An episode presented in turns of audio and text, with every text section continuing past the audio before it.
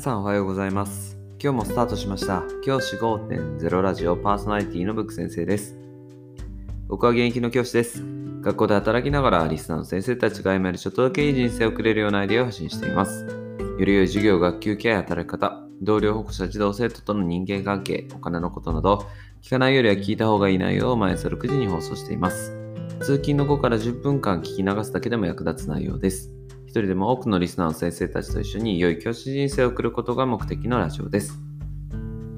今回のテーマは、副担だからできることという話をしたいと思います。このラジオを聞いてくださっている先生の中には、若い先生、特に若い先生の中で、副担任の先生という方も多いかもしれません。副担任というのは、担任、学級の担任を持っているわけではなくて、その学年全体を見てこうサポートをしていくというような役割になります。副担任の先生ってこう若い先生の中ではなんで副担なんだよ担任持ちたいよとかって思う人も結構いると思います。僕も実際に1年目の時に副担任を経験しました。その時にはなんで担任できないんだろうなって思いながらこう悶々とする時もありました。ですが僕は副担任の時期ってすごく大事だったなというふうに思います。そこで副担任の時期にやっておくべきことを今日はお話ししたいと思います。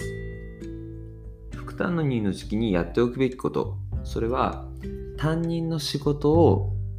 それぞれの担任の仕事を見るってこと。学校には担任の先生がいらっしゃいますその担任の先生それぞれのやり方をぜひ見てみてください。そうすると、どこか、その先生ごとにどこかでこう、ここにこだわってやっているってところがあると思います。例えば、給食の時間の準備を徹底的に早くやるとか、あるいは、チャイム着席をきちんと行うとか、あるいは帰りの会で何かいい話をしているとか、そういったことが必ずあるんですよね。そういった特徴をきちんと見ておく。それが大事になります。そうすることで自分が担任の業務になった時にこういうことをやろうというふうなこう参考になります。実は担任しかやったことない先生は他のクラスがどういうふうにクラス経営をしてるかって見れないんですよね。そうすると自分なりの自分にしかできないようなこう学級経営になりがちです。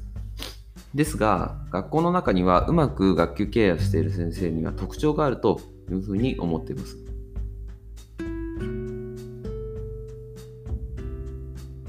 その特徴をきちんと見れる機会っていうのは副担任の先生にしかないと思います。